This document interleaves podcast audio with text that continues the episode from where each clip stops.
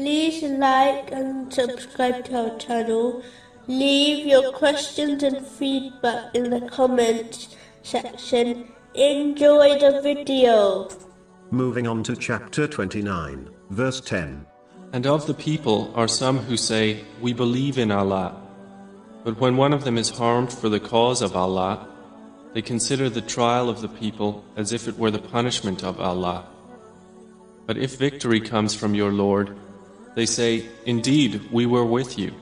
In a narration found in Sahih Bukhari, number 2886, the Holy Prophet Muhammad, peace and blessings be upon him, criticized the slaves of wealth and fine clothing. They are pleased when they receive these things, and become displeased when they do not.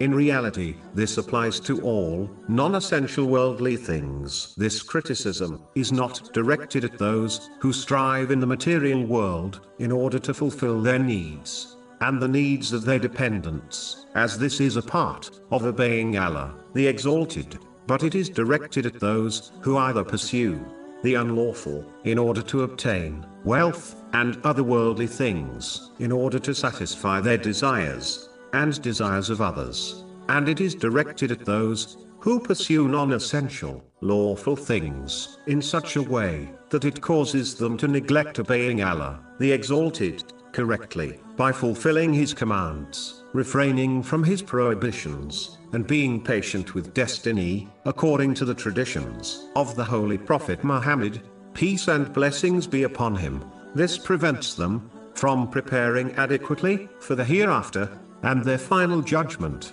In addition, this criticism are for those who are impatient when they do not obtain their unnecessary desires in this world. This attitude can cause a Muslim to obey Allah, the Exalted, on the edge, meaning they obey Him when they obtain their desires, but when they do not, they angrily turn away from His obedience. The Holy Quran has warned of a severe loss in both worlds for the one who adopts this attitude. Chapter 22, verse 11.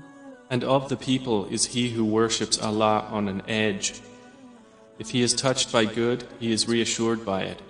But if he is struck by trial, he turns on his face to the other direction.